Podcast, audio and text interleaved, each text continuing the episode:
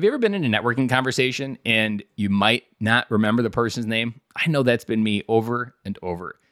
Piggyback off of yesterday's conversation about the power of someone's name, the next harder thing is actually remembering someone's name. And so today I wanted just to share a few tips that I've used in my life to help remember people's names. So that way you can exercise the power of their name and repeat it. And the first one is acknowledging you might have a problem that just admitting, yes, you know what, I could use some help in trying to remember people's names. Because in any problem, the first step is identifying, yes, there is a problem. The second thing I want to talk about is to hint at repeating their name.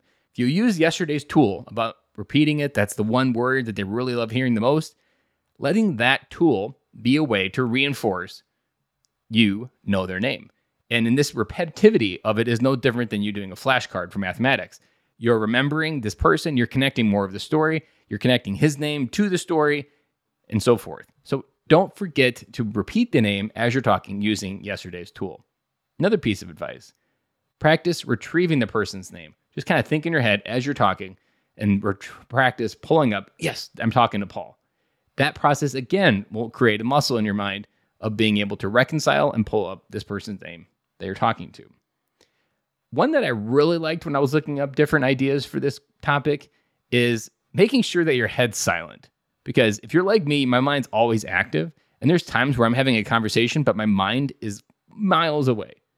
Work on trying to bring it back to the moment, work on focusing on the words that are being talked about. And even if it's boring, really try to focus on what's being said.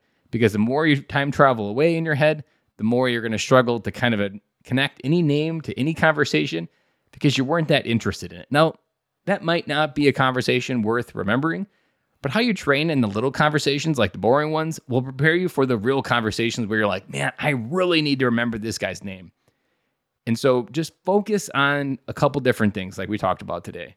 One, recognize you might have a problem. Two, use the conversation to create introduction with using the name of this person you're talking to.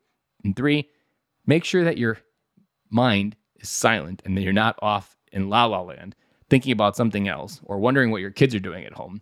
Focus on the conversation.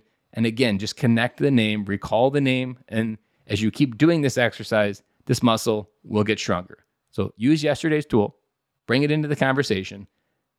Focus that you are going to grow on this. Practice where it's easy. And it may be conversations where it doesn't really matter, maybe at church or the grocery store and random places you might meet someone. But focus on growing the ability to remember someone's name.